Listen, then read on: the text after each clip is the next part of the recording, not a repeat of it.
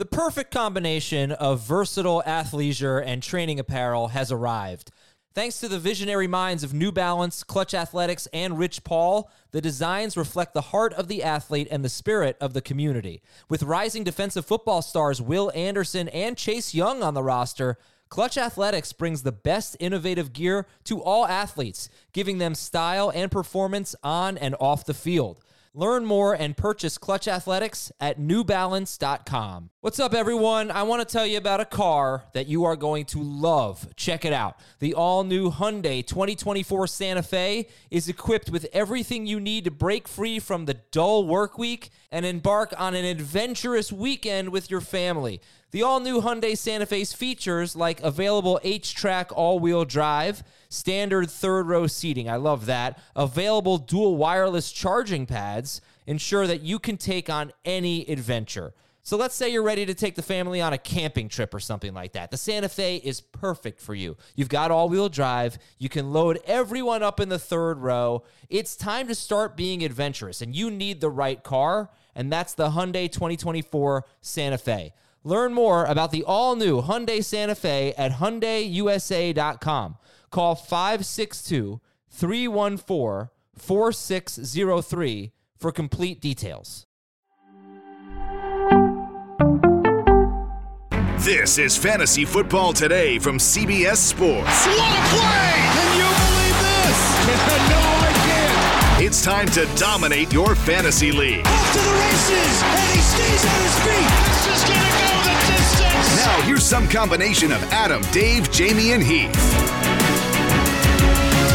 Welcome to week eight. We are previewing the week eight AFC home games and a couple of NFC home games sneaking in there as well. And we're answering some questions on today's show. And here we go, Jamey and Heath. Here are some questions. Can Russell Wilson rediscover his form in a foreign country? When you say his form, you mean his throwing form, his high knees form? uh, what's, which form are you referring to? His cooking form. I, I don't know. Could he be good, Russell Wilson? No. Okay. I mean, could he? Yes, obviously, but I good luck trusting him. Uh, can you trust any Colts in the Sam Ehlinger debut? Jonathan Taylor. Okay. How badly will the Bills beat the Packers, and will that matter for Devin Singletary? If I were the Packers, I would sit Aaron Rodgers in this game. Just say, you know what? Screw it. Get the thumb right. Okay, That's well, a joke, obviously. we'll answer that question a little bit later. Is it okay for me to make trades on a team that Heath and I share without consulting Heath? Uh, well, you said when you made the what was the trade you made earlier this season? You took Aaron Jones for Hopkins, Yeah. Oh yeah. and you didn't even bother to consult him because you said he quote checked out. That's right. I made another one this week. Um, to be clear, the our only win this season, James Conner was playing on Thursday night football, ruled out, and at 5:30 on Thursday, I checked our lineup. James Conner was still in it. I put somebody else in for James Conner, and that's the only week we've won. You so think I don't know that I've checked out. You think I would have left? It was five thirty. I don't check the lineup at five thirty. I would have checked it before eight o'clock. Come on. And then um, Um, and, the, and the bigger question is: Is it okay for you to be making trades on a team that's one and six in a ten-team league where four teams make the playoffs? I think it is. I, I'm having a lot of fun. I, I made a trade in that league two days ago. I made a trade in our other podcast league where I'm also one and six last That night. That was a weird one. You traded an IR player, did you? I was offered to me. I got offered Garrett Wilson for Jameson Williams. I He accepted. traded the most droppable player in, in fantasy. traded for the most droppable player in fantasy. Uh, well, things have changed for Garrett Wilson. He's not a drop right now. All right, who are and last question before we get into it here. Who are the top two running backs in Dynasty? It's really good. Um, this I this one I guess just popped up because I asked it because the trade chart is coming out today, and um, I think right now it's Jonathan Taylor and Ken Walker. Hmm. What do you think, Jamey? Breece Hall out now with that ACL slash meniscus injury. Who would yeah, be I your mean, top you've lost two? Breece Hall, you've lost Javonte Williams, so you've lost two young running backs uh, for the potential start of the season, and who knows when they'll be back to what their form should be. Um, is is Ken Walker now the number two running back in Dynasty? I mean, he's got to be better than Najee Harris at this point. So you know, he was he was for the most part, I would I would think, right, the consensus number two for a big part of the off season? I went back and forth between Swift, Najee, and Javonte in the offseason. Yeah. And then Hall jumped them all and then Yeah. got hurt. And now Walker has. I guess the question would be: Is do they bring back Rashaad Penny to whatever extent they bring him back to? Um, I don't I have a problem with Walker too. Okay. Uh, I'm seeing some comments here about how I have one win in two leagues. Why would anybody listen? Just so you know, Heath and I won the For the People podcast league last year, and Heath and I both made the finals in the other podcast league last year uh, as well. So just not a good year, and those those are obviously my two worst It leagues. happens. It happens, I guess. Yeah, Jonathan. That, have Jonathan Taylor in both of them, so that shouldn't be a huge shock, I guess. Yeah, I'll, tell I'll tell you a quick, quick, uh, funny thing. So I mentioned my, my kid, my father son leagues that I have, and I think I told you guys at the draft. So both both leagues, both one one pick six, one pick seven. Christian McCaffrey fell to both of them. They both took McCaffrey. Uh, second round, both had a choice of Saquon Barkley. One took Barkley, one took Aaron Jones. One is seven and zero, one is 06 and one. Not because of that alone, but I mean that just goes to show you very similar starts, potential starts. Yeah. Um, and one is doing much better than the other, and letting the other one know too. Yeah. Well, uh, perhaps we can do a kind of a mid-season next week. Maybe we'll do a mid-season checkup on our squads and our strategies of what's worked and what has not worked. All right, we got to talk about Thursday night football once again because I, I didn't even talk about Mark Andrews. I just assumed Mark Andrews was going to play. I know how you guys feel about him. He has not practiced. He did not have a catch last week. We don't know how much the knee injury played into that. Lamar Jackson only threw 16 passes, but looking at the updated notes for tonight, Mark Andrews is questionable. Rashod Bateman is questionable, seems likely to play. Russell Gage is out. Julio Jones is a game time decision. The Bucks are going to be without a lot of starters, including three members of their secondary. Luke Goedeke, their starting left guard. Cameron Brate is out, and Akiem Hicks, their starting defensive tackle, is doubtful. He's missed the last few games. But Jamey, if we talk about Mark Andrews here, what should the Mark Andrews managers be doing right now? You should probably talk to Mr. Mark Andrews, manager himself. Um, I, I mean, you got to have a plan in place, you know. So uh, the one who's probably the the two who are most widely available that I like the most, I think they're still under ten percent roster, certainly under twenty percent rostered, is Cade Otton and um, uh, Juwan Johnson. Now, the Otton situation is very easy because you know he's playing tonight. You know there's a Cameron Brate, and you've seen what he's done in the two games that Brate has not played. So that's a, just an easy pivot. The Johnson one, it's a great matchup. The Raiders are uh, 29th in fantasy points allowed to opposing tight end, fourth fourth best in fantasy points allowed to opposing tight ends. Um, but you have to wait out the potential Michael Thomas, Jarvis Landry, Adam Trautman situation. So if there's no Mark Andrews, you just pivot to Cade Otton, and I think that's the best way to go. Okay, uh, Greg Dulcich is 45% rostered. I think you get like him better. I like Otton better Oh, PPR. oh, Otton, okay. All right, Heath, any thoughts here on Mark Andrews? If he plays, I'm starting him. If not, Dulcich and Otton are the two top replacements. I prefer Dulcich in all formats, but they're both borderline top 12 guys or better. Okay, if Andrews does not play, do you still start Lamar Jackson? And what would it mean for Devin Duvernay for uh, for everyone? I guess Heath, give me your thoughts on the Ravens' offense if Andrews does not play. Du- Duvernay is still just a desperation flex for me. I don't know, I have a good feel for what's going to determine his role. He's almost like Taysom Hill at wide receiver. He might have a, a huge play and score a touchdown or two, but you just don't know. Um, Lamar Jackson, I would sit him for Tua. Um, If and Andrews if- is out, it right? If Andrews is out, right now, I have Tua ahead of him. Period. Oh wow. Um, with Andrews. Okay. Um, but that's the QB five and QB seven. I think if there's no Andrews, you de- you start Brady over him. Um, I'd start Cousins over him, but I'm probably not going to get into the place where I'm starting Derek Carr or Daniel Jones over him. I got this question yesterday, uh, exactly those two quarterbacks with Tua and Lamar Jackson. And um, this is assuming a healthy Mark Andrews. So I would agree with Heath. If there is no Mark Andrews, I'd start Tua. Um, the answer I gave, it was to uh, Jeremy St. Louis, one of our hosts at, at CBS Sports HQ. I said, you, you've seen the ceiling for both those guys, you know, and, and Tua's got a 50 point game in his, you know, on his resume this season. But if Lamar Jackson's Lamar Jackson, he's going to be better than Tua. So you play Lamar Jackson over Tua. But but not if not if Andrews is out. That's only with Andrews. Yes. If Right, there's no right, right. Andrews, then the ceiling gets lower. Right. All right. Um. Okay. And then it becomes tricky because it's not just that. You know, Isaiah Likely, somebody that they they've shown you know uh, uh, a little uh, affinity for, but not so much since the preseason. And then uh, great DFS play regardless. Um, I'm, I'm doing my notes for for the, the show later today as, uh, as we're doing this one. Uh, uh, Josh Oliver has gotten a few targets lately and a couple end zone ones, and he's two hundred dollars on DraftKings. So good cheap option if there's no market.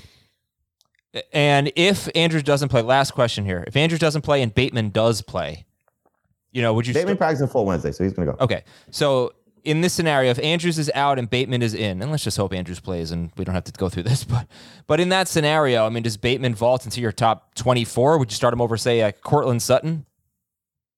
No. No, because we still see what this offense is. It's, you know, Lamar doesn't feature those guys very much. You know, so yeah. it could be Bateman, it could be, you know, Duvernay, it could be a DeSean Jackson night, you know, if he's active, it could be Demarcus Robinson, it could just be a lot of Gus.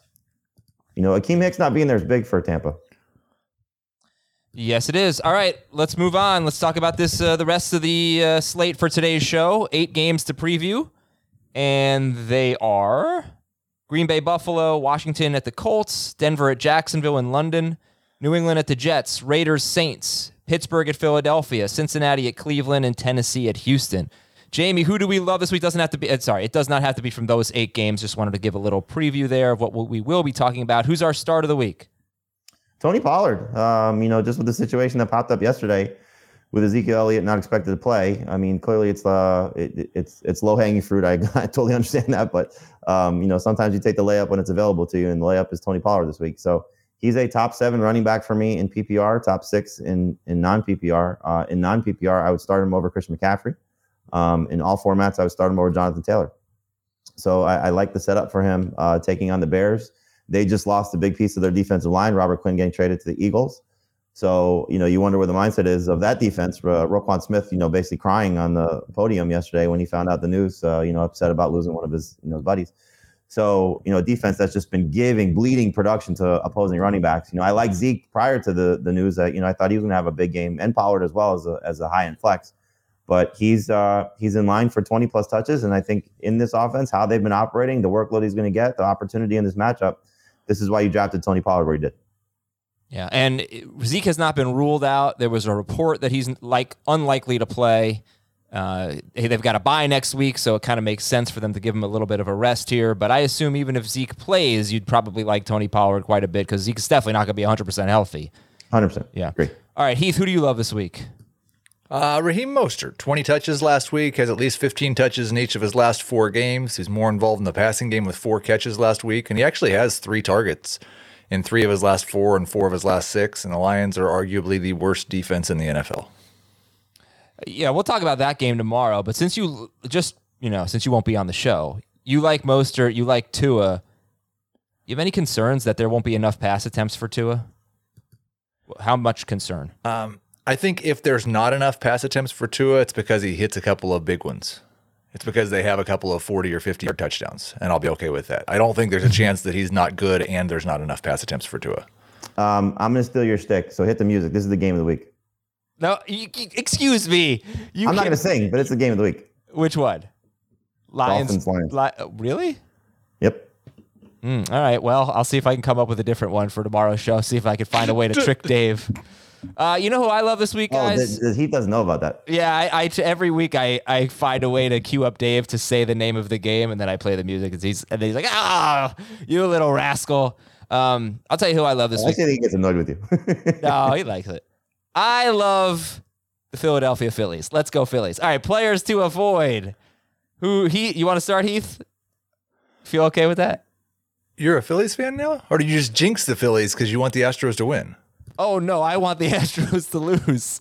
Let's go Phillies. Uh, okay, be, be in the rest um, of America. I'm, I'm, trying to avoid my my one true love, David Montgomery. Um, just I do not like this spot for the Bears offense at all. I I think there's a chance that this offense can be good enough that both Montgomery and Khalil Herbert can be borderline number two running backs, but I do think it's going to be close to a 50 50 split moving forward. And this is not the type of game that you want a running back in a 50 50 split. The, the Cowboys have just been absolutely. And I know the Patriots hadn't given up any touchdowns to running backs coming into last week, but the Cowboys have been better in terms of yards allowed than the Patriots as well, and they've only given up two touchdowns all year to the position. So I'd like to stay away from both David Montgomery and Khalil Herbert. I actually have the Jets running backs and the Panthers running backs ahead of the Bears running backs. James Robinson included in that? James Robinson included in that. Oh, wow. You know, Heath said his one true love. I started scanning like what DJ Moore, Brandin Cooks. Oh, David Montgomery. Okay. Uh, Jamey, who are you avoiding? I'll stick with your uh, Philadelphia theme, and I would like to avoid the Steelers. Um, that's going to be a tough matchup for them, especially if Robert Quinn plays. Uh, so Najee Harris, Diontae Johnson, George Pickens. The one that I would start is Pat Freiermuth just because of his position and the opportunity that he tends to get. Um, but yeah, Najee and, and Diontae Johnson, I would sit them if you can. I'd play Montgomery over Najee Harris, for example. I can't believe you mushed the Phillies. Uh, I Have also you ever adopted a team and cheered for them and things not gone terribly wrong for that team? probably not. I'd have to think about that. What about pick? Would you just at this point just start Pickens over Diontae Johnson? Um, in PPR, I would still start Johnson, but I have them back to back. In non PPR and half PPR, I'd go with Pickens. Okay. You know what's kind of interesting about that game? It's one of the last ones we're going to preview, I think, but the Eagles they they see a lot of slot receiver targets. First of all, I think they see the most wide receiver targets in football per game. But a lot of it goes to the slot, understandably, right? Trying not to throw at their two corner, their outside corners. And people may not know this because he's, you know, like seven foot five, but Chase Claypool is a slot receiver this year. He plays uh, like I I don't know, two third, three fourths of his snaps from the slot. So I can't sit here and say to start Chase Claypool, but from a matchup standpoint, he might have the best one in that group. Uh, it is a great time of year. First of all, you got the World Series coming up on Friday. You've got your bets for, for college football, for the NFL. You got your fantasy teams. You got all this stuff. You got you need the CBS Sports app. All right, you need the CBS Sports app with lightning fast live scoring. We also have a fantasy app, by the way, to keep things separate. But CBS Sports app's got your your best live scoring for every pro and college football game, all major sports, of course. You can track your favorite teams just individual games that you have an interest in, and you can get breaking news alerts. You can watch live sports. You can stay on top of all the latest updates. It is totally free, whether you have an iPhone or Android, and it is the easiest way to keep your finger on the pulse of every game that matters. Download the CBS Sports app. Let's go through the news and notes. okay. I have to catch my breath. We have a lot of news and notes. Quarterback news. Oh, is it Wednesday practice report time? We need music. Yeah. Wednesday practice. dun dun dun. Ryan Tannehill is improving, but he did not practice, so we don't know if he's going to play at Houston this week. That's going to be a running back game. Aaron Rodgers missed practice. He's got the thumb injury. They're at Buffalo on Sunday night. Baker Mayfield will likely be available, but PJ Walker is going to start. Somehow Heath got PJ Walker for zero dollars in our two Q or on our Superflex league. That bothered So now me. just averaging out, I've only spent hundred dollars on Jimmy Garoppolo and PJ Walker combined. perfect. 50 each. Andy Dalton's going to start for the Saints. Jameis Winston is healthy, although there was a report that he's not 100% healthy. But this is the best matchup in fantasy so far, and it's a game we'll talk about later. Andy Dalton against the Raiders, who give up the most points to quarterbacks. And Mac Jones is going to start for the Patriots. At running back, Zeke likely out. DeAndre Swift practiced in full. Have you guys ranked DeAndre Swift yet? No, we have not. Would you gamble on Swift over Gus Edwards if you had to make that decision? The fact that he practiced in full, yes. Especially if he practices in full today. There's been some weird things this year where guys have practiced in full on Wednesday because it wasn't like a real practice, and then on Thursday they don't practice in full. But if he's full today, 100%. Okay, James Conner practiced. Darrell Henderson missed practice with an illness. Cam Akers and Kyren Williams are not expected to play this week. Chuba Hubbard did not practice. Carolina's still going to go RBBC, running back by committee. So will the Bears. Robert Saleh said James Robinson would be a good complement to Michael Carter and Ty Johnson, and that the Jets would take it slow with James Robinson as they get the Patriots this week. Wide receiver news. Uh, we should be concerned about Debo, right? I mean, we can't just assume Debo's going to play. He missed practice with a hamstring. You should absolutely be concerned about Debo. I think you're looking at uh, probably another uh, DMP or limited on Thursday. It's probably going to come down to uh, the old game time decision um, for him. And, you know, hopefully we don't take it to Sunday and we have to wait until, you know, four o'clock game to find out that answer. But I would say at this point, you know the only decisions you're making is if you have Debo versus the Bucks receivers. I would wait out Debo over the Ravens receivers for sure and find another alternative. But if you have to make a choice, you know, the 10 team league between Debo, Godwin, Evans, you're sitting Debo for those guys. Yeah, and I I would even if you told me Debo was playing, I would play those guys over him. Amon St. Brown is likely to You know, play. it's funny. Either Dave's watching the show or he just uh, saw the news because he just texted me and Heath, uh, DeAndre Swift in our rankings. uh, Amandre Swift seems likely to play. Uh, Amon St. Brown. Amon St. Brown That's seems likely to play. Jameson Williams won't be back for at least a month. If you can trade him for Garrett Wilson, you should do it. Corey Davis missed practice. Jets are hopeful that um, Elijah Moore will be able to play this week. Julio Jones was limited. Jets Uh, are hopeful game- that Elijah Moore will be able to play. Yeah. He's not a guarantee. Um, what? Okay, Yeah. he's not hurt, right? No, but he's not a guarantee from what I understand. All right, I guess we expect him to play. He's I don't know. I available. just I know I hadn't heard that, and I was trying to think of like what is the the questionable part. Like they're not sure if he's going to be on the team. no, he's on the team. but, but Robert Saleh said he's not Yeah, sure if he still wants to be traded. So, all right, Jarvis Landry and Michael Thomas missed practice. Nico Collins missed practice. He's day to day. I didn't like what they said that he he's not out for the year. Why would you have to say that if he's really just day to day? Nico Collins. Allen Lazard missed practice. Noah Brown missed practice. Van Jefferson Maybe they're trying to trade him and they don't want people to think he's hurt. Maybe like uh, James Robinson. I don't know. Uh, Van Jefferson practiced, so he might play this week.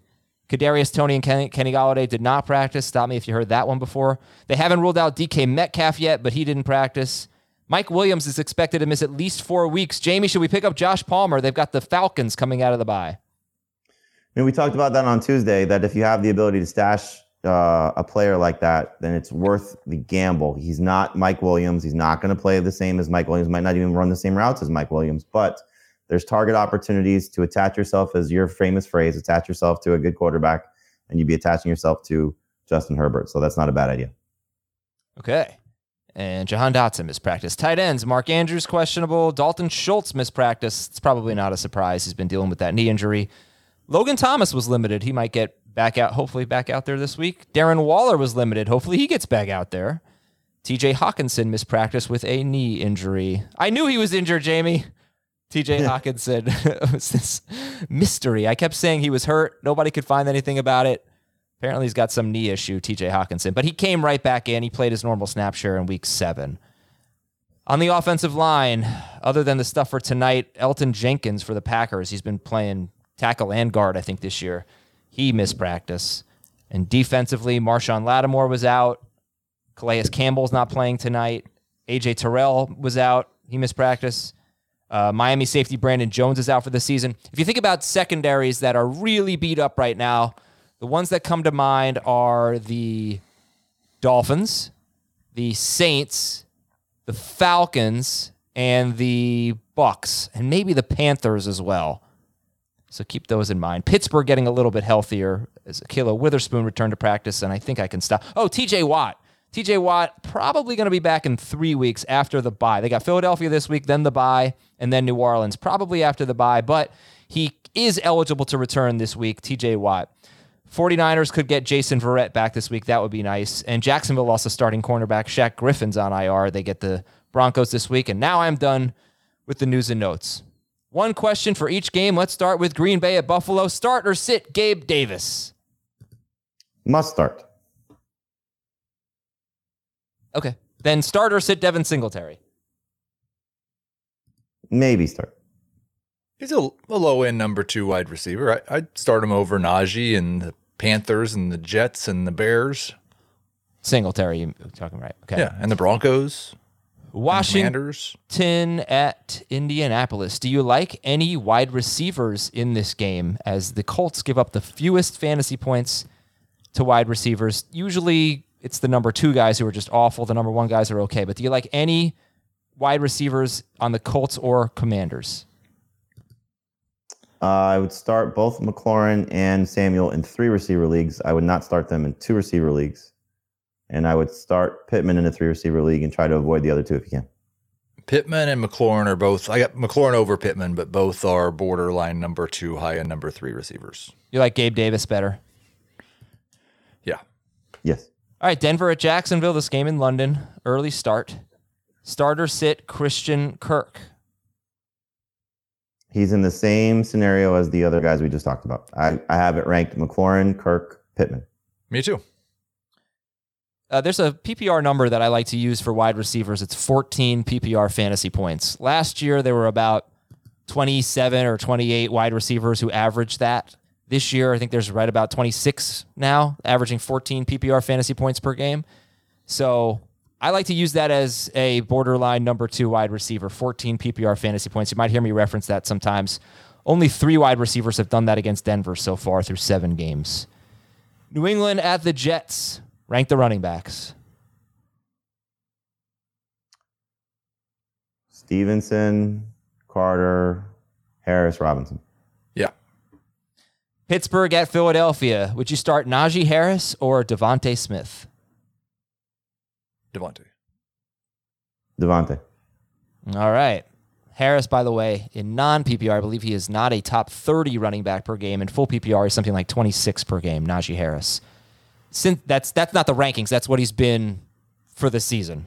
Just just to clarify. Cincinnati at Cleveland. Amari Cooper is at home. Would you start him or Tyler Boyd? Cooper. They are back to back for me. Ooh. Cooper over Boyd. Cooper or McLaurin, Pittman, Kirk. Cooper. McLaurin. Okay. Tennessee at Houston. Anyone to start in this game other than the running backs? And I have been told, Heath, by uh, by Dave, I've been told that this is a Joe Boo week for Brandin Cooks. I like Brandin Cooks this week with Nico out. Yeah, he's um, right there. I, I've got it Cooper, Cooks, Boyd. So right there in that that range. But they're behind McLaurin for you? Yes. A lot of wide receivers that are going to be in the flex discussion and start sit discussion in this show, huh? A lot of Most of the wide receivers are flexes. What do you mean by There's that? There's like 14 that are top 24 wide receivers. okay. I get you. All right, let's go. Uh, let's go to um, Green Bay. Let's go to clear my throat. Excuse me. Green Bay at Buffalo. So this is an 11 and a half point spread. Buffalo is a big favorite here. As of now, I assume not expecting Allen Lazard. It's just going to be tough for Green Bay.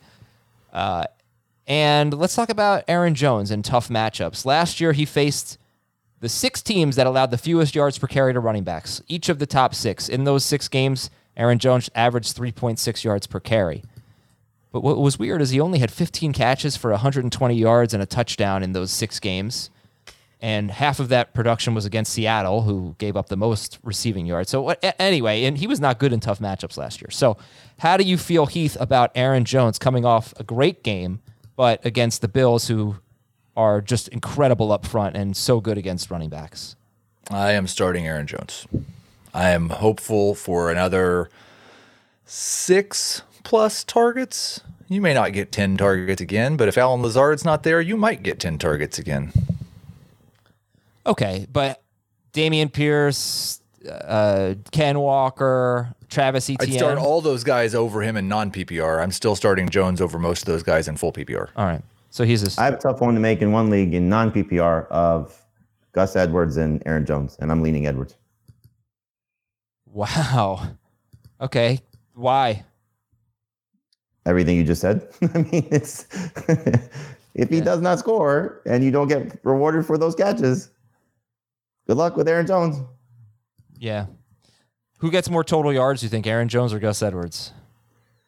Um, based on how Aaron Jones has played the majority of the season, I'm going to guess it's going to be close. I would give them a slight nod to Aaron Jones, but this team is, is going to struggle. Yes, they are. I wonder if the Lazard injury, assuming he's out, helps Jones. You think helps him more catches?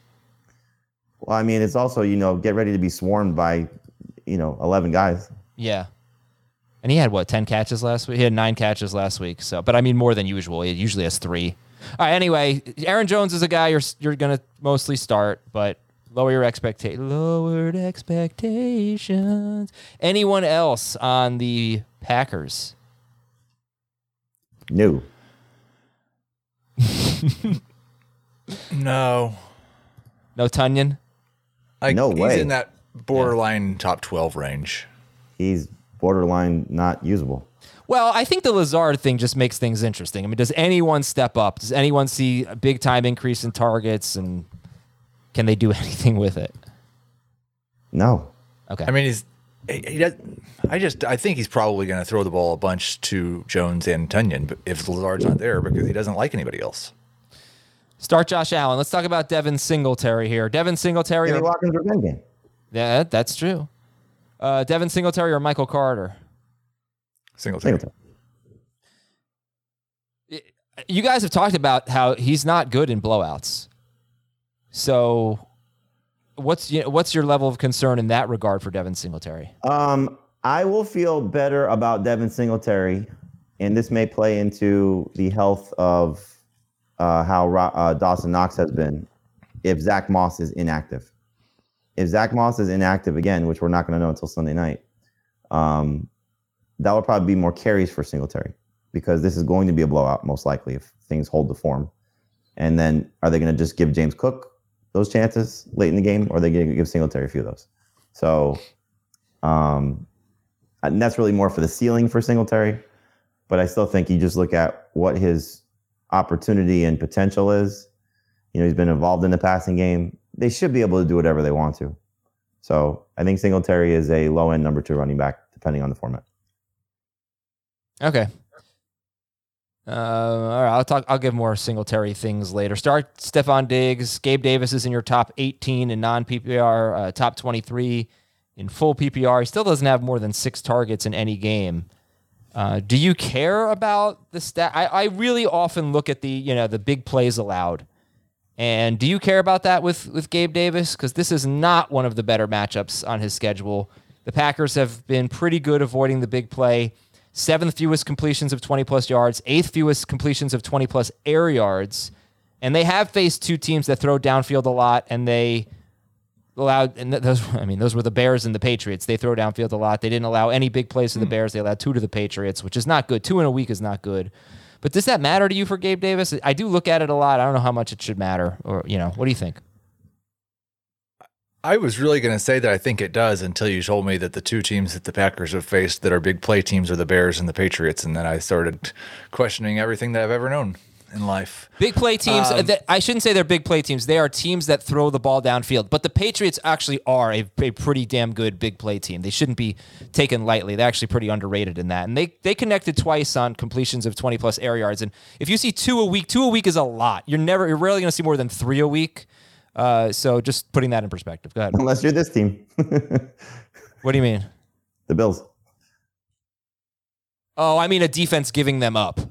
but Yes, and then again, Unless they're unless playing you're playing Bills. the Bills. Yeah. could be. I, I, I will say this just because I think they're tied together. If the Packers are going to take away the big play, then Devin Singletary should have an opportunity to have a big game because that's kind of what we saw in the first half, first three quarters of the Chiefs game. Was you know they were just daring the Chiefs, daring the Bills to run, and it was working. And then they got a little blitz happy, and Josh Allen turned into Josh Allen. So that's the you know the the chess match of how this you know teams typically will try and play the Bills. Okay, we're gonna dare you to run. Oh, hey, we got that blitz package that we haven't used yet. Let's dial that one up, and then he kills you over the top. So I think if you if you're trusting Devin Singletary to have a good game, you probably should be banking on Gabe Davis to have a mediocre one. Um, and by mediocre, it's probably a 30 yard touchdown as opposed to two 40 plus yard touchdowns. Um, I'm starting Davis because I don't want to have that guy on my bench. Okay. And yeah, j- all right. I'm I'm gonna I'm not gonna belabor the point. So they haven't really stopped any good wide receivers this year, except for Adam Thielen. They just haven't faced a lot of good wide receivers. The Packers. Um, Yeah, Dawson- but when you say stopped Adam Thielen, it's because Justin Jefferson went completely nuts. Yeah, 184 yards and two touchdowns. Um, all right, Dawson Knox is uh, not a guy to start. Uh, can avoid him. And the Bills' DST is top five. And Indochino suits are top one. The best suit I own, not a joke. Love my Indochino suit. Wear it every chance I get. Uh, I think after this year, after this football season's over, I'm probably going to get another one because I've I've tried other suits, you know, like for example, go to a wedding and you have to buy a suit from a chain, you know, like a big chain and you're part of the wedding party, something like that. It never fits right. They try to fit it to you. It's terrible when you get it. You have to go to a tailor. That costs a lot of money. And it still doesn't fit anywhere near as well as my Indochino suit. And it doesn't look nearly as good. It's it's just it's such a no-brainer here. And if you are into custom suits, or if you're not if you're not into custom suits, let me tell you, some people pay 800 900 $1000 for custom suits. They're very expensive. Indochino they're really not. You're talking about half that price. You can get a, a great suit for about $399 or actually $449 they start at $449 for uh, made for you suits. Premium fitted shirts start at just $89 it's not just suits. So you're going to look incredible. You're going to feel great wearing it. And we can give you a discount at indochino.com you can design your perfect suit with Indochino. Get 50 bucks off any purchase of $3.99 or more when you use the promo code FFT at Indochino.com. That is I N D O C H I N O.com. And the promo code is FFT. That's 50% off any purchase of $3.99 or more. You go to the website, submit your measurements, you pick out every detail color, fabric, pattern, buttons, pleats monogram on the inside, design on the inside of the jacket, everything. You get to make it uniquely yours. It is a really fun experience and a great product. I strongly recommend it. Indochino.com. Promo code is FFT for $50 off any purchase of $3.99 or more. Back to the games. Washington is at Indianapolis. Uh, we should probably talk McKenzie. Sorry. Go ahead, Isaiah McKenzie. Uh, I don't know if you want to play him, but again, you know, you're talking still being tied to Josh Allen. So deeper leagues, three receivers might consider it. Again, thinking that the Bills are going to basically do whatever they want to. I am curious though to see coming off the bye week what they do with Khalil Shakir and, and McKenzie because how those two guys have played their last two games respectively when one was there and one wasn't. Yeah, I would like to stash Khalil Shakir if I can in a deeper league, just in case. Okay. All right, Washington at Indianapolis. So the Colts allow the fewest fantasy points to wide receivers. And, you know, you look at guys like Brandin Cooks, Christian Kirk, uh, Juju, Courtland Sutton. They've had 78 to 89 yards, but the number two receivers are always just terrible against the Colts. I mean, you already addressed it, Heath, but just to do it again, we kind of talked more about McLaurin as a number two, number three option. What about Curtis Samuel? He's a number three, number three option. So, like, I mean, he's only like five spots behind um, Terry McLaurin, but it's I'm I'm starting McLaurin with more confidence. I think with Taylor Heinicke, you can expect a little t- higher target share for McLaurin because that's what we've seen through last week and last year. Um, Samuel will be maybe even like touchdown dependent because I don't know how many carries he's going to get either. Okay. Um, by the way, I think uh, I gave some of the wrong. Uh, I don't know. I might have mixed up that first stat a little bit. Might have had the wrong name in there, but it's the point stands. Number one wide receivers are okay. Number two wide receivers are usually terrible against the Colts. Uh, so we'll start with Washington. We talked about oh, they've only given up though four touchdowns to receivers. Christian Kirk has three of them. Right. That's okay. That's what it was because Christian Kirk has played them twice. So there was a game where he had like 80 ish yards. And there was another game where he had just 24 yards and a touchdown. Yeah, I mean it's a it's a tough secondary. You know, that's the one thing that's kind of helped for this team. They've only allowed four receivers over 53 receiving yards on the season, and so they're doing a very good job. So it's a question of did McLaurin last week do enough to show you that Taylor Heinicke is the tonic he needs to be back as a must-start receiver? I hope so. And most people are going to start Terry McLaurin based on you know the injuries and the bye weeks, and and certainly a three receiver league, he's a must-start guy. But in two receiver leagues, he's just outside that range for me um, because I do buy into the secondary. I think with Stephon Gilmore healthy, it's a different group. Um, I don't necessarily think that the the Commanders' offense is is you know foolproof now that that Heinicke is there. So uh, I would I would give a little bit of caution with with McLaurin. All right, Devin Singletary or McLaurin?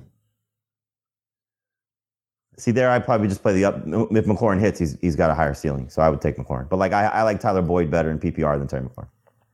Um, I would go Singletary and non PPR, but um, I think in full PPR I've got McLaurin. No, I've got Singletary in both.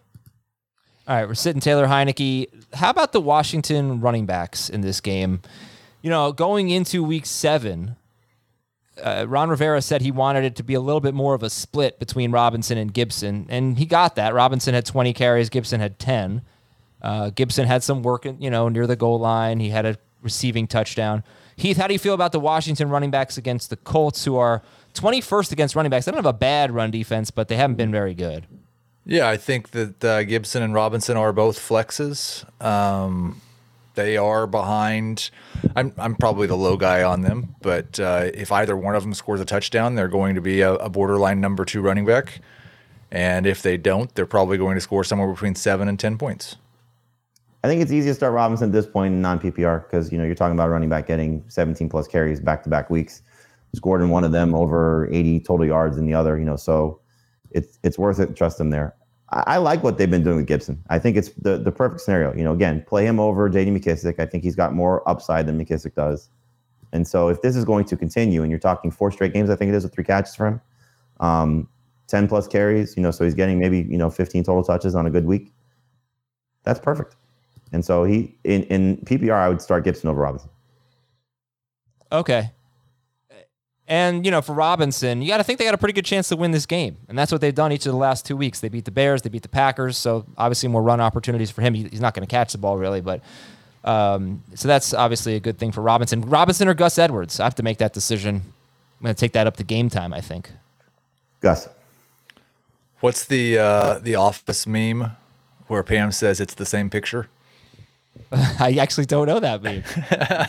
um, I, I, I, would um, I would lean ever so slightly to Gus. Okay. Uh, talked about the Washington wide receivers. Would you start? Uh, would you start Brian Robinson over Curtis Samuel? In non PPR for sure. Uh, yeah, I'd start him in both. Okay. And I think it's worth noting that even with Ehlinger starting, the Colts are still three point favorites in this game. Yeah, I think they could win though. I mean, Washington could certainly win, yeah, or at least could. be in a be in a competitive it, game. It is it is funny that as bad as the Colts seem to be, they are three, three, and one. Yeah. By the way, I, you know I like this way. I like the Patriots upset the Jets. What do you think? Going on a limb there based on history. they're two and a half point underdogs. Just got waxed by the Bears. I think they're going to win. I mean, game. historically, they just own the Jets. So yes, they do. Last year, uh, they beat them pretty handily. I think in. in the I think the Patriots are favored. No, I think the Jets are favored. Double check. It's in New York, right? It's in New it Jersey. Is. Uh, it is. Um, every book that I'm looking at on uh, Caesars definitely has two and a half point favorites for the Patriots. Oh, I'm sorry. I guess I saw that wrong then. I'm sorry about that. I thought it was the Jets who were two and a half point favorites. Okay, then I like the Jets. Uh, I like the. just kidding.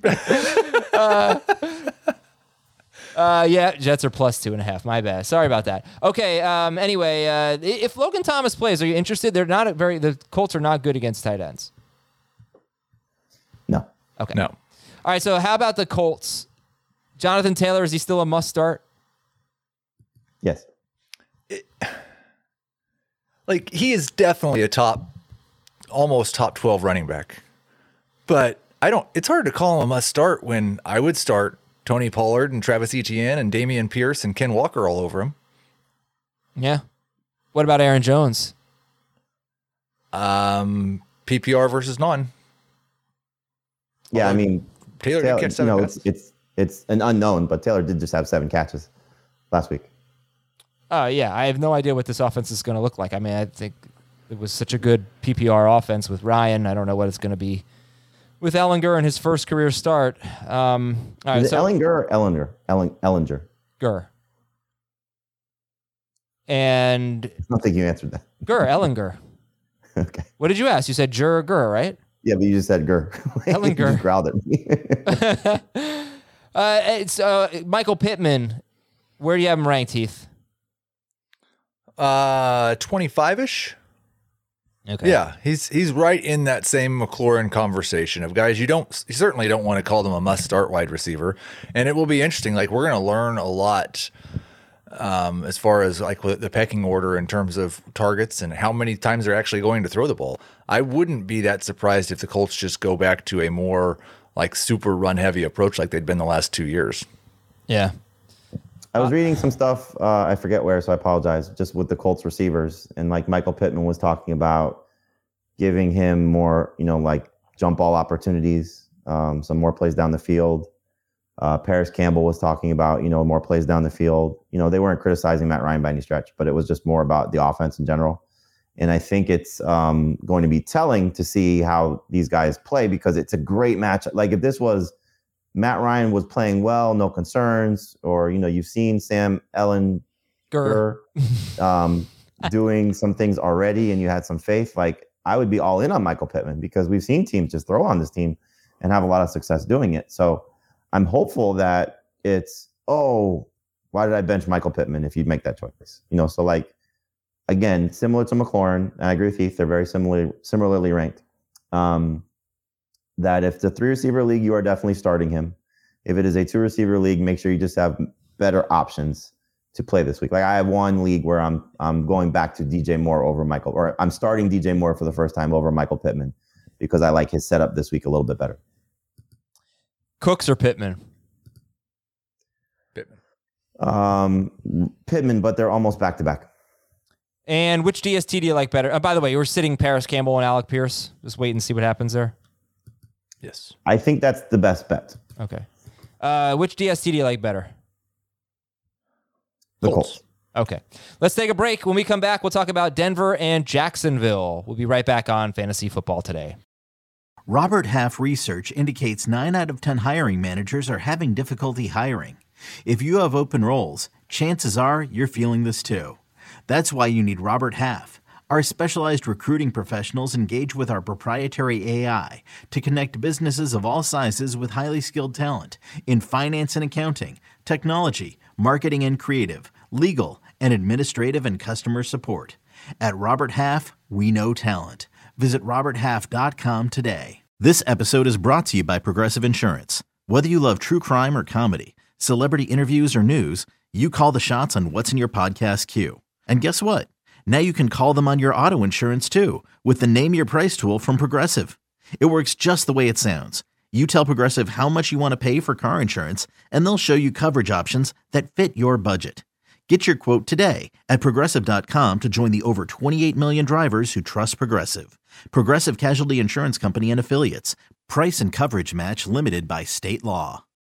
Denver at Jacksonville. Okay, no Baron Browning for the Broncos. Very important linebacker for them. Both teams have lost four straight. Which quarterback do you like? Oh, by the way, this game's at 9:30 Eastern, and these are my two quarterbacks in our Superflex league. So I will have a pretty good idea of what of uh, what kind of day it will be for me by about 12:30 p.m. Eastern. Uh, Russell Wilson or Trevor Lawrence? Who do you like? Russ. I'm going with Russ. But we don't really like either one, right? I don't No. want to start either one. Okay. Not top 12 guys for sure. Do you want to start any Broncos? Uh, Sutton is very much in that same range of Terry McLaurin, Michael Pittman, Brandin Cooks. Yep. um, Yeah.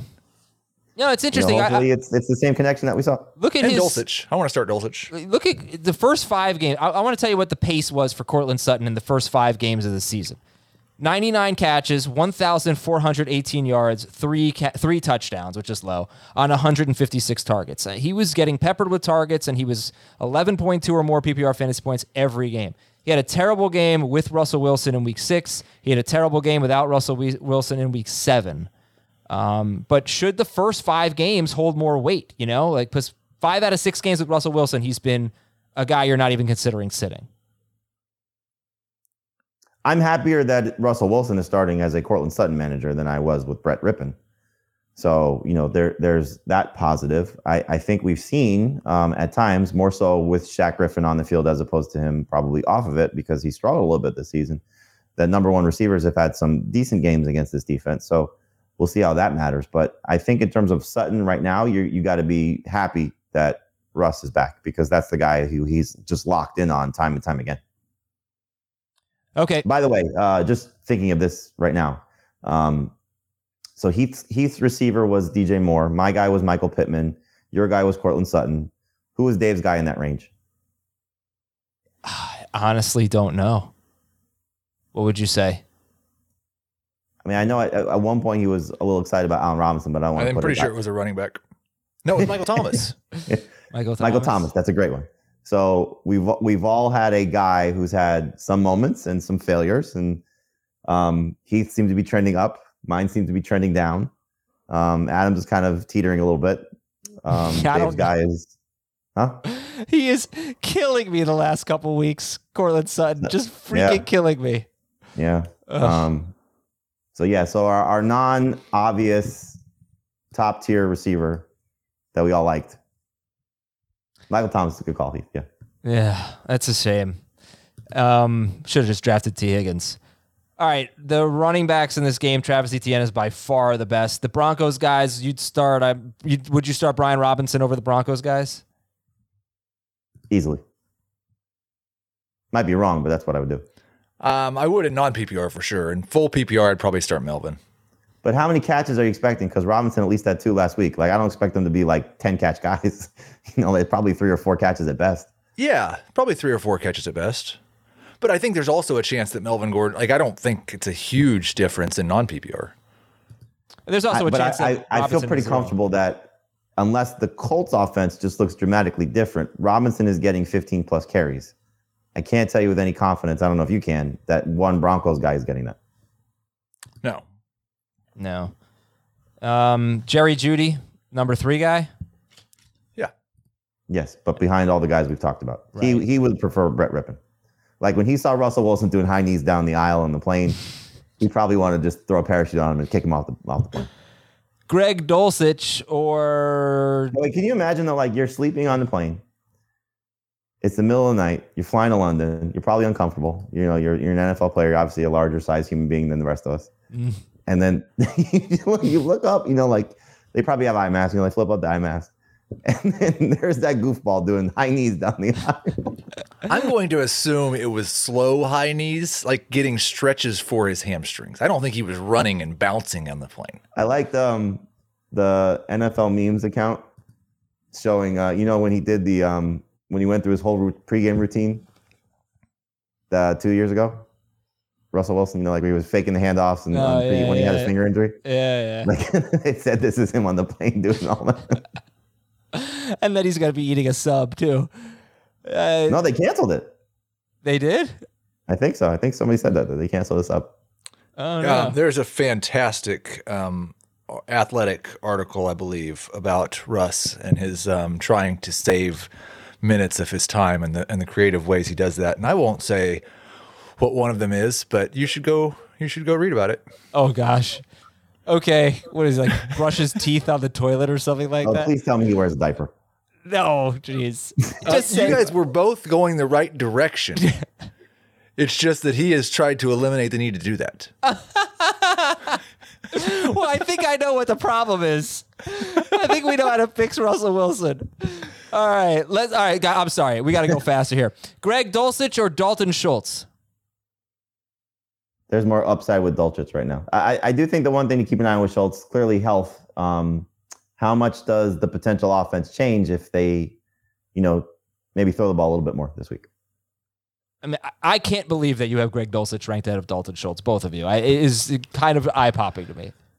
I I'm a little concerned if the Cowboys, especially playing the Bears when they might not have to pass. Now, I bumped up their pass attempts a little bit with Zeke being out, but if they want to throw the ball 32 times a game, that's just five or six targets for Dalton Schultz, who's not himself right now. Now, I think it's probably six targets for Greg Dulcich too, but I don't, Schultz is not 100% yet.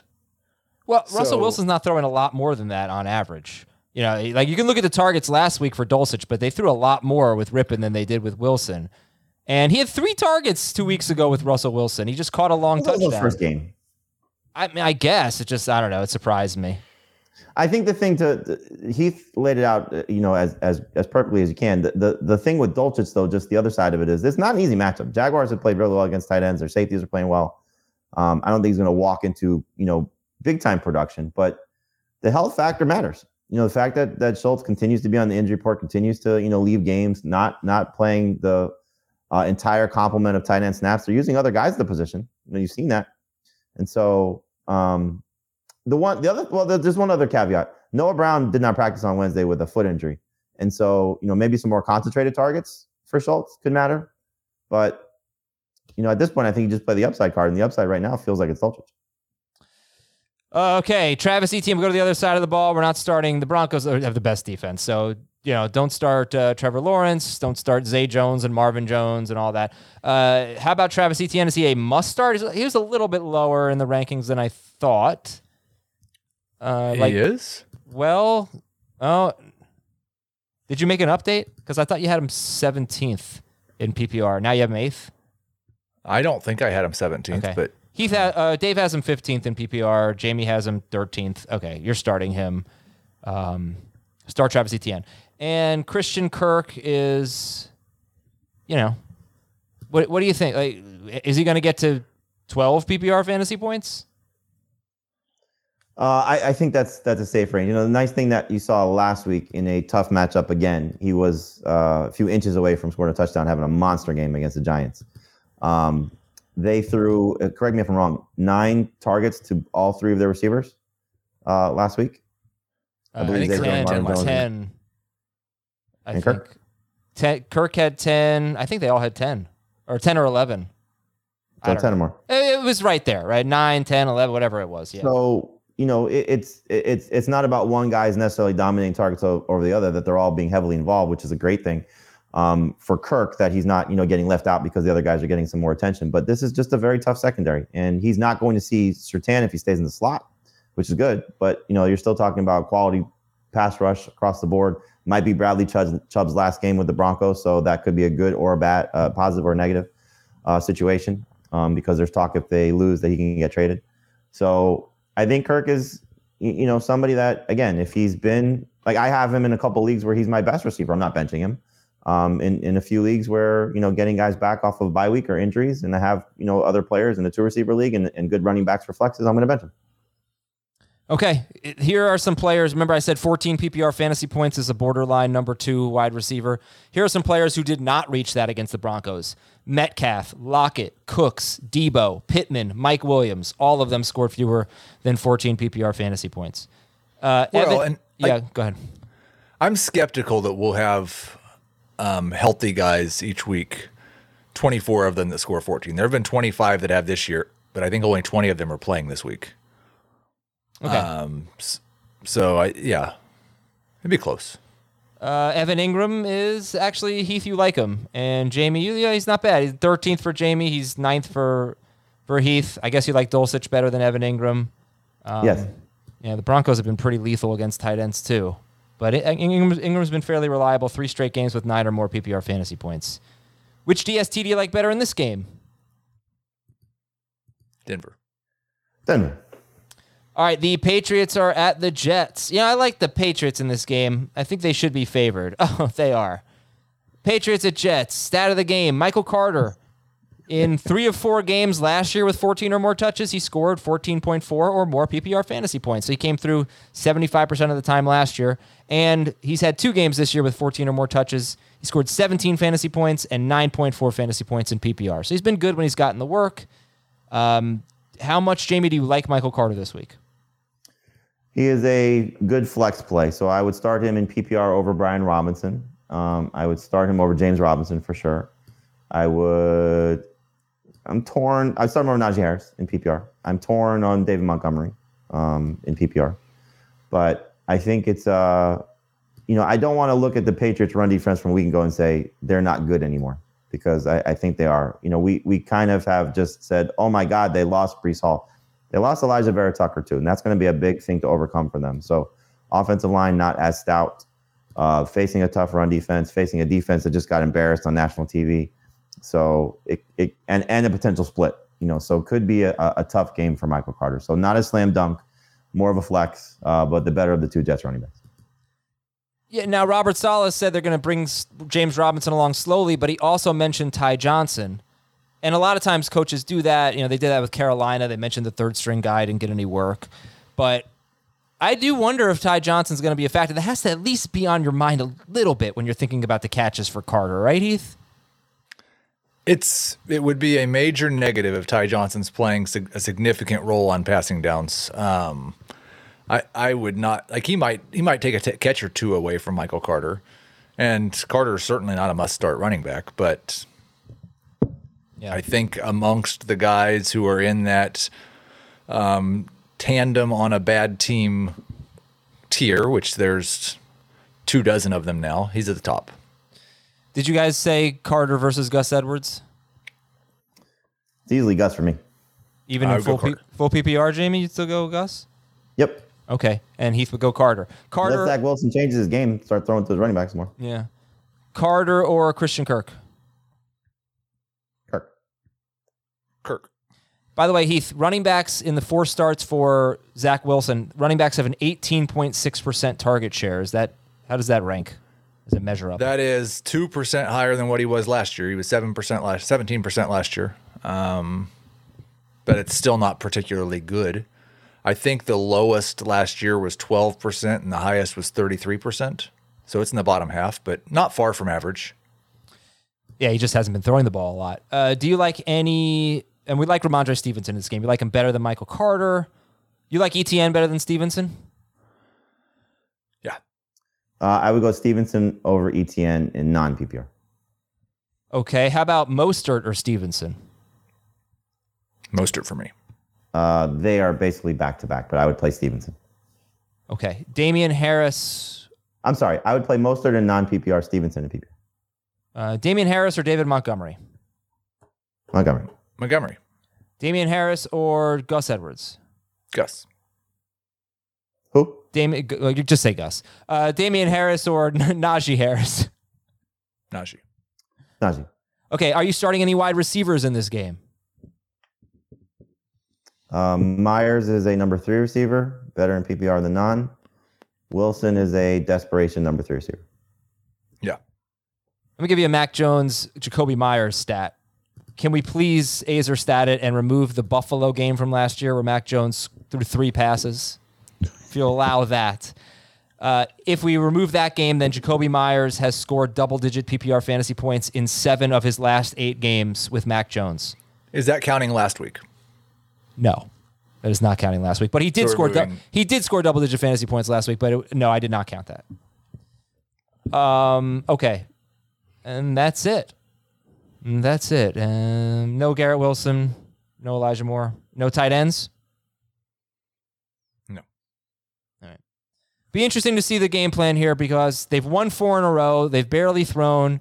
This is the Jets I'm talking about. They're underdogs, as everybody knows and has known for the entirety of the show. Will they have to throw more, and who will that benefit? We'll have to keep an eye out for it.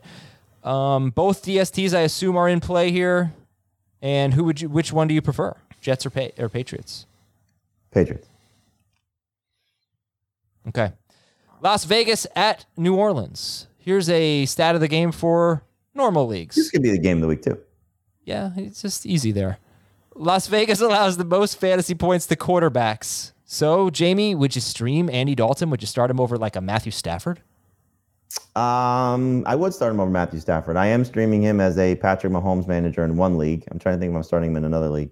Um, I think you know the the hope would be is that this game lives up to what the point spread is and what these defenses have you know shown you or lack thereof for the majority of the season. So it's a uh, it's a great great matchup. Davis Mills just had 22 fantasy points against the Raiders. You know, so there's opportunity here. Um, the only issue would be is if the uh, the Saints run game is dominating and it's just a running back game back and forth because both these backs are fantastic. But I mean, every quarterback 20 or more fantasy points against the Raiders. So hopefully Dalton follows suit.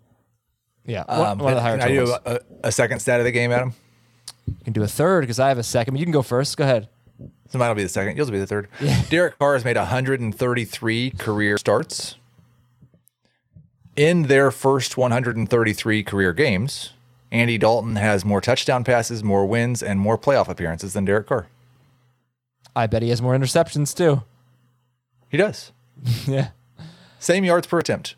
Well, you wouldn't start him over Carr, would you? No. No. No, they're just kind of the same guy. Yeah, they're definitely not the same guy. But um, I know you don't like Derek Carr, and I know you love Andy Dalton. You have for a long time. I am starting Derek Carr as a top 12 quarterback this week, and Dalton is just a streamer if you need him. But yeah. And here's your deep league stat of the game uh, for for uh, Juwan Johnson, who Jamey talked about earlier. The Raiders allow the fourth most fantasy points to tight ends. They have allowed 68 yards or a touchdown to a tight end in five of six games. That would be Gerald Everett, Zach Ertz, Geoff Swaim, Travis Kelce, and Jordan Akins. 68 yards or a touchdown to all five of those guys. So that's a deep league guy if you're desperate at tight end. So I told I told Heath about this last week. I was playing the um, un, number one team record wise in one league. I was number one point scorer, but I had two losses, and I was down Cooper Kupp and AJ Brown, but I had Mahomes and Kelce. Somebody dropped Juju. I picked up Juju, so I went all Chiefs. Worked out very well, and I won the game. So this week, having to replace those guys. Now I'm playing the worst team in the league, having to replace Kelce and Mahomes and Juju. Uh, but I do get Kupp and Brown back. I said, you know what? Let's go with the same formula. So I'm picked up Andy Dalton and Juwan Johnson. We'll see how the Saints stack does in that same league. Let's go. All right, Derek Carr is a starter. You'd start, I assume, Kirk Cousins over him. Cousins over Carr. Yeah. Uh, Cousins over Carr. Yeah, Cousins has top five upside this week. Two over Carr. Yeah, I mean the the Saints have been so bad, basically without Marshon Lattimore and their se- I mean their secondary. They were down to their fourth string cornerback last week. They can't tackle anyone. They are a mess defensively, but their run defense is also terrible. So Josh Jacobs could be on his way to a fourth straight game with 30 or more PPR fantasy points. I don't think that's going to happen, but that's incredible that he's done it three times in a row. So this He's really could be a one running back shootout. Wow. Yeah, I don't I don't blame you. This this could be a shootout. This could be a terrific game uh, for fantasy. Start Davante Adams. Any interest in Hunter Renfrow or Mack Hollins? No. Hopefully Waller plays. Yeah, if he does play, the Saints have actually been great against tight ends, second best against tight ends. Only Noah Fant is more than 23 yards. Um, what do you think? Would you start Waller if he plays Yeah. Yes. over Dulcich? Yep. Yes. Uh oh, okay. So he'd be basically top five. He'd be he'd be Waller. Uh, not top five, but over Dulcich. Okay. Uh, What's and- Dulcich? Eight? Okay, he- so he'd be top seven. top eight. he'd be eight. He'd be top eight. Maybe over Dulcich for me. All right. Would you start uh, Waller or Zach Ertz? I'm not benching Darren Waller for Dulcich, even if it works out the wrong way. Would you start Waller or Ertz? Ertz. Uh, yeah. All right, Andy Dalton, streamable guy. Now that we know Dalton's starting, would you start him over Daniel Jones? No. No, they're back to back, especially since Wan'Dale's off the injury report. Would you stop hating on Daniel Jones? Like all week What? Long, we're trying to talk about how good Daniel Jones is going to be this week, and you're always trying to put him down. You know, I resent that because Jamey asked a trivia question about Daniel Jones yesterday, and he never gave me the answer, and I've been dying to Oh, know. I'm sorry. It was 1934. That was the last time a Giants Otto quarterback Graham? had 100 rushing yards. Uh, I didn't. Uh, we didn't. Uh, it was as a C, NFL and CBS tweet. They only tweeted out the year. They didn't tweet out the name. Um, also, I need to uh, issue a, a retraction. Apparently, I was fooled by a fake tweet on the Russell Wilson story. It's the second time that's happened on the show in the last couple of years. First time this year, though. Oh, so he does go BM. I I didn't say that he didn't. But Oh, yes. okay, okay. Everything I referenced was not true. okay. I, I, uh, for Dave's sake, I'd like to see the victory lap he's going to take if PJ Walker outscores Daniel Jones. Yes. Yeah, I don't because I'm facing PJ Walker, the two QB league. So, uh, Chris Olave is top 12 in both formats. Start him. What's that? Are we playing each other in yeah. the CQB league? Pretty- yeah. I'm not starting PJ Walker. Oh, okay, then fine. Go PJ Walker all all all day. Uh, Olave's top 12 in both formats. And what if Michael Thomas plays? Would you start Michael Thomas? If Michael Thomas plays, I will start Michael Thomas, but I will start him behind Chris Olave. Would Michael Thomas be ahead of the McLaurin Pittman group? I think he'd be at the back of that group for me. He would be in the front of that group for me, just because this game has shootout potential. Taysom Hill, starter sit. Uh, start in non PPR, borderline starter, and PPR. Yeah. Hill or Juwan Jason Johnson? Hill is part of my favorite stat of the week, by the way, What is it? involving Daniel Jones. Uh, wh- oh, what is it? That the Seahawks, when you factor in Taysom Hill's numbers, have allowed the most rushing yards and rushing touchdowns to quarterbacks by a mile. Yeah, I'm not really sure that he's a quarterback, but but okay. I mean, well, he, was playing quarterback when he ran. but he never quarterback throws the ball, so it's you know rarely throws the ball. he never th- he throws the ball he sometimes. throws it. Yeah, I th- He two, catches three the ball times. sometimes. Well, I guess I guess if you want to play it that way, Adam, then we can give um, Saquon Barkley's numbers to Daniel Jones, right, as a quarterback running, or uh, give the team QB numbers to, to the Giants when Saquon Barkley takes snaps under center in the Wildcat? No, I wouldn't do that. I wouldn't consider him a quarterback. Okay, I think that that about. Well, I got to get to Taysom Hill or Dalton Schultz. Schultz. Uh, Taysom in non PPR, Schultz in PPR. Yes. Taysom Hill or Evan Engram. Taysom in non PPR, Engram in PPR. And Taysom Hill or Kyle Sitz. Taysom in both. Yeah. Kyle Sitz is my nickname for Kyle Pitts because you should sit Kyle Pitts. Pittsburgh at Philadelphia. Stat of the game number one 48 tight ends have an end zone target this season, and Dallas Goedert is not one of them. He does not have an end zone target. Stat of the game number two the Steelers have allowed 15 or more fantasy points in PPR to a running back in six of seven games. So Miles Sanders, he hasn't really been top of mind because they're coming off their bye. How would you feel about Miles Sanders versus you know all of those young studs, ETN, Walker, etc.? Is he behind them? Behind all them. Behind them, but very close. Like he's he's uh, certainly non PPR. I'd take him over Aaron Jones. Um, he's in the uh, Aaron Jones, uh, Mostert, Dameon Pierce, that range of guys. High end number two running back.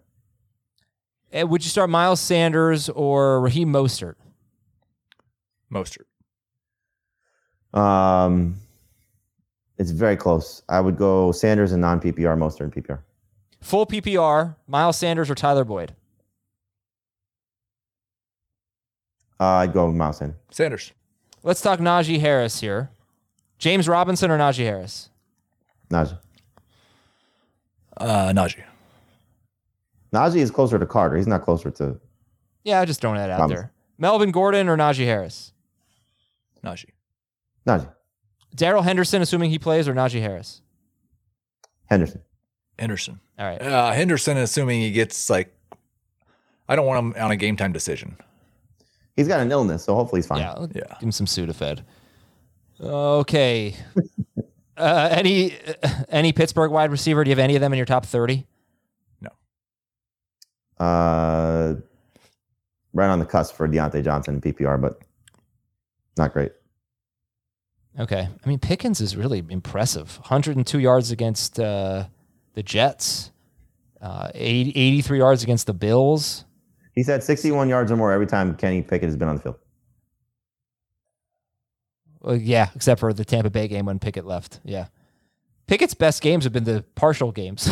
He's had like good halves. Uh, okay. And like I said, Chase Claypool, 77% slot rate. And that's kind of the most vulnerable spot for the Eagles. I don't know what to tell you. Don't start him. They're But all possible plays as boom bust number three wide receivers, but none of them are top 30. Okay.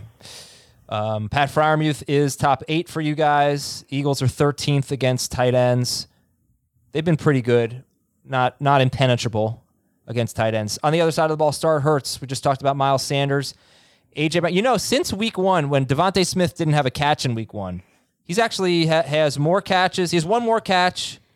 Uh, no, he has uh, 10 more catches and 49 more yards than AJ Brown since week one. Um, who do you like better? Are they both starts? Tell me about the Philadelphia wide receivers, Jamey. They are both must starts. Uh, AJ Brown slightly ahead of DeVonta Smith, but should be fantastic. Pittsburgh allows the second most fantasy points to opposing wide receivers. So all of those guys we've talked about earlier, Pittman, McLaurin, Kirk, Sutton, blah, blah, blah, start both uh, Philadelphia wide receivers. The Steelers also allow the most completions of 20 plus yards in the NFL. And Dallas Goedert is top five, and the Eagles DST. I spent some pretty, I put some pretty big fab bids on the on the Eagles DST in a couple of leagues, and did not get them in either.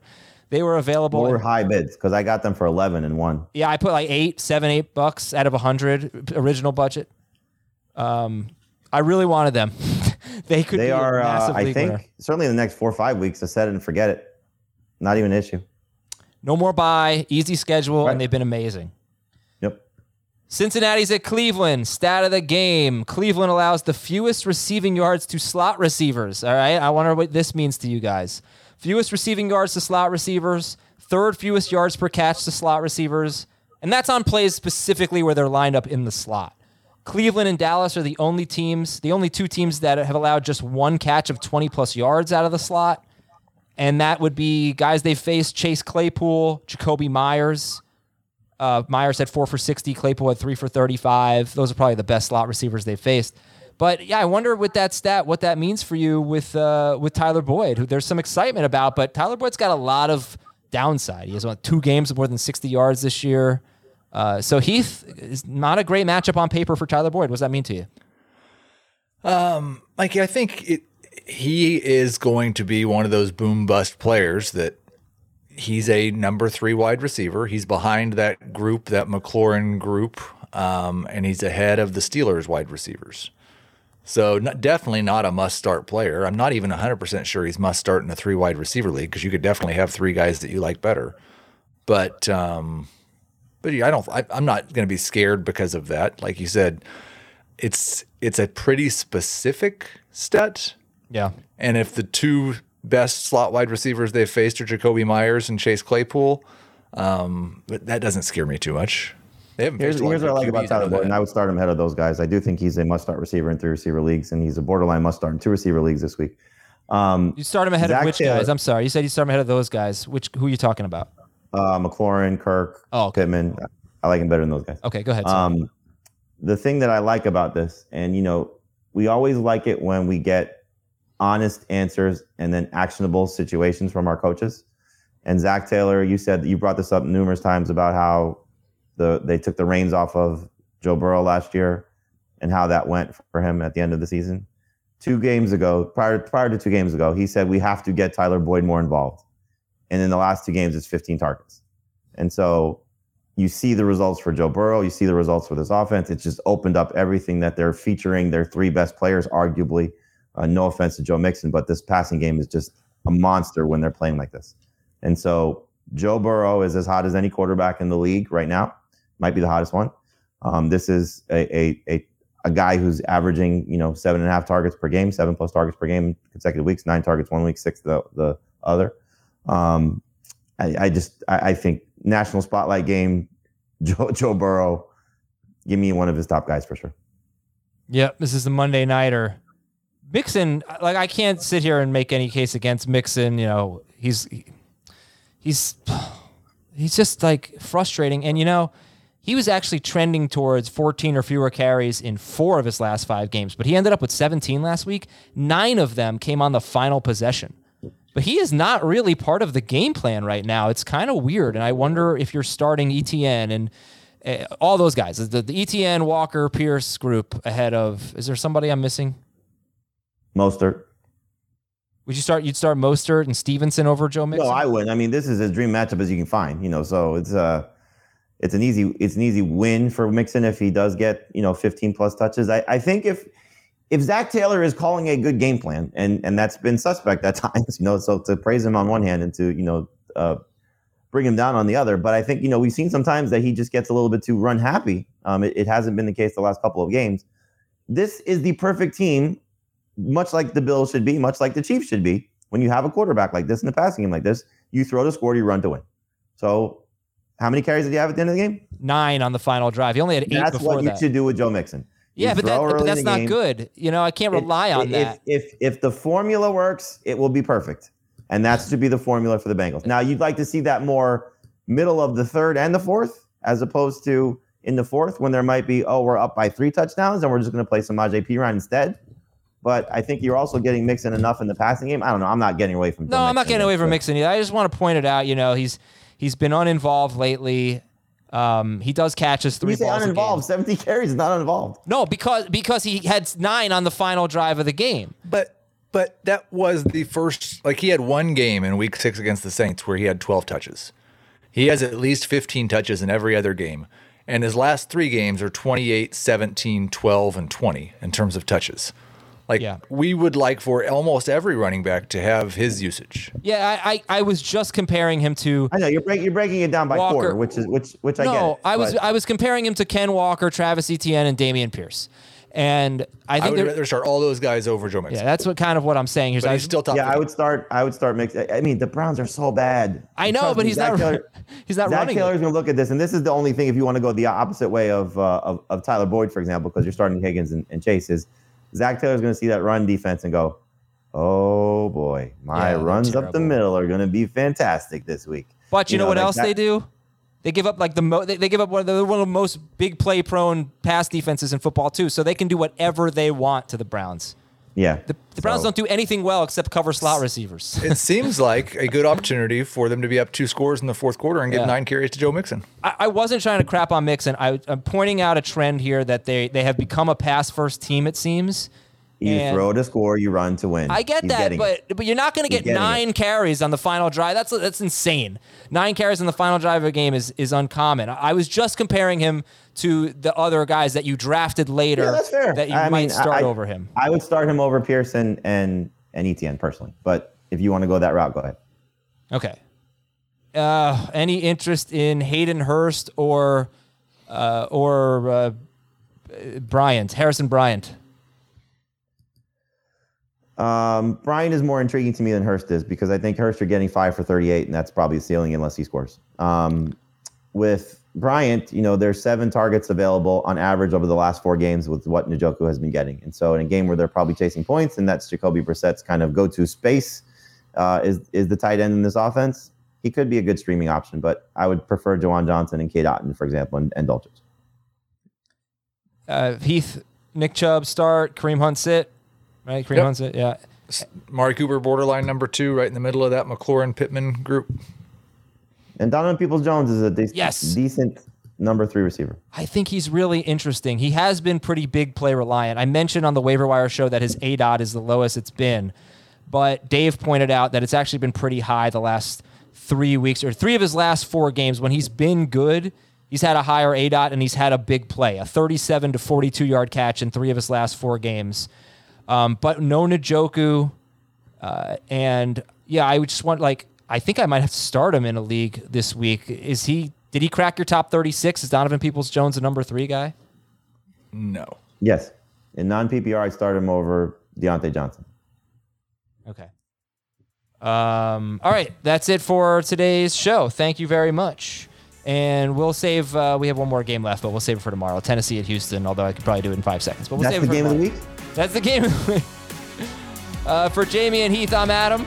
Talk to you on tomorrow's episode of Fantasy Football Today. We actually have a live stream at 2 p.m. Eastern on youtube.com slash fantasy football today. See you there.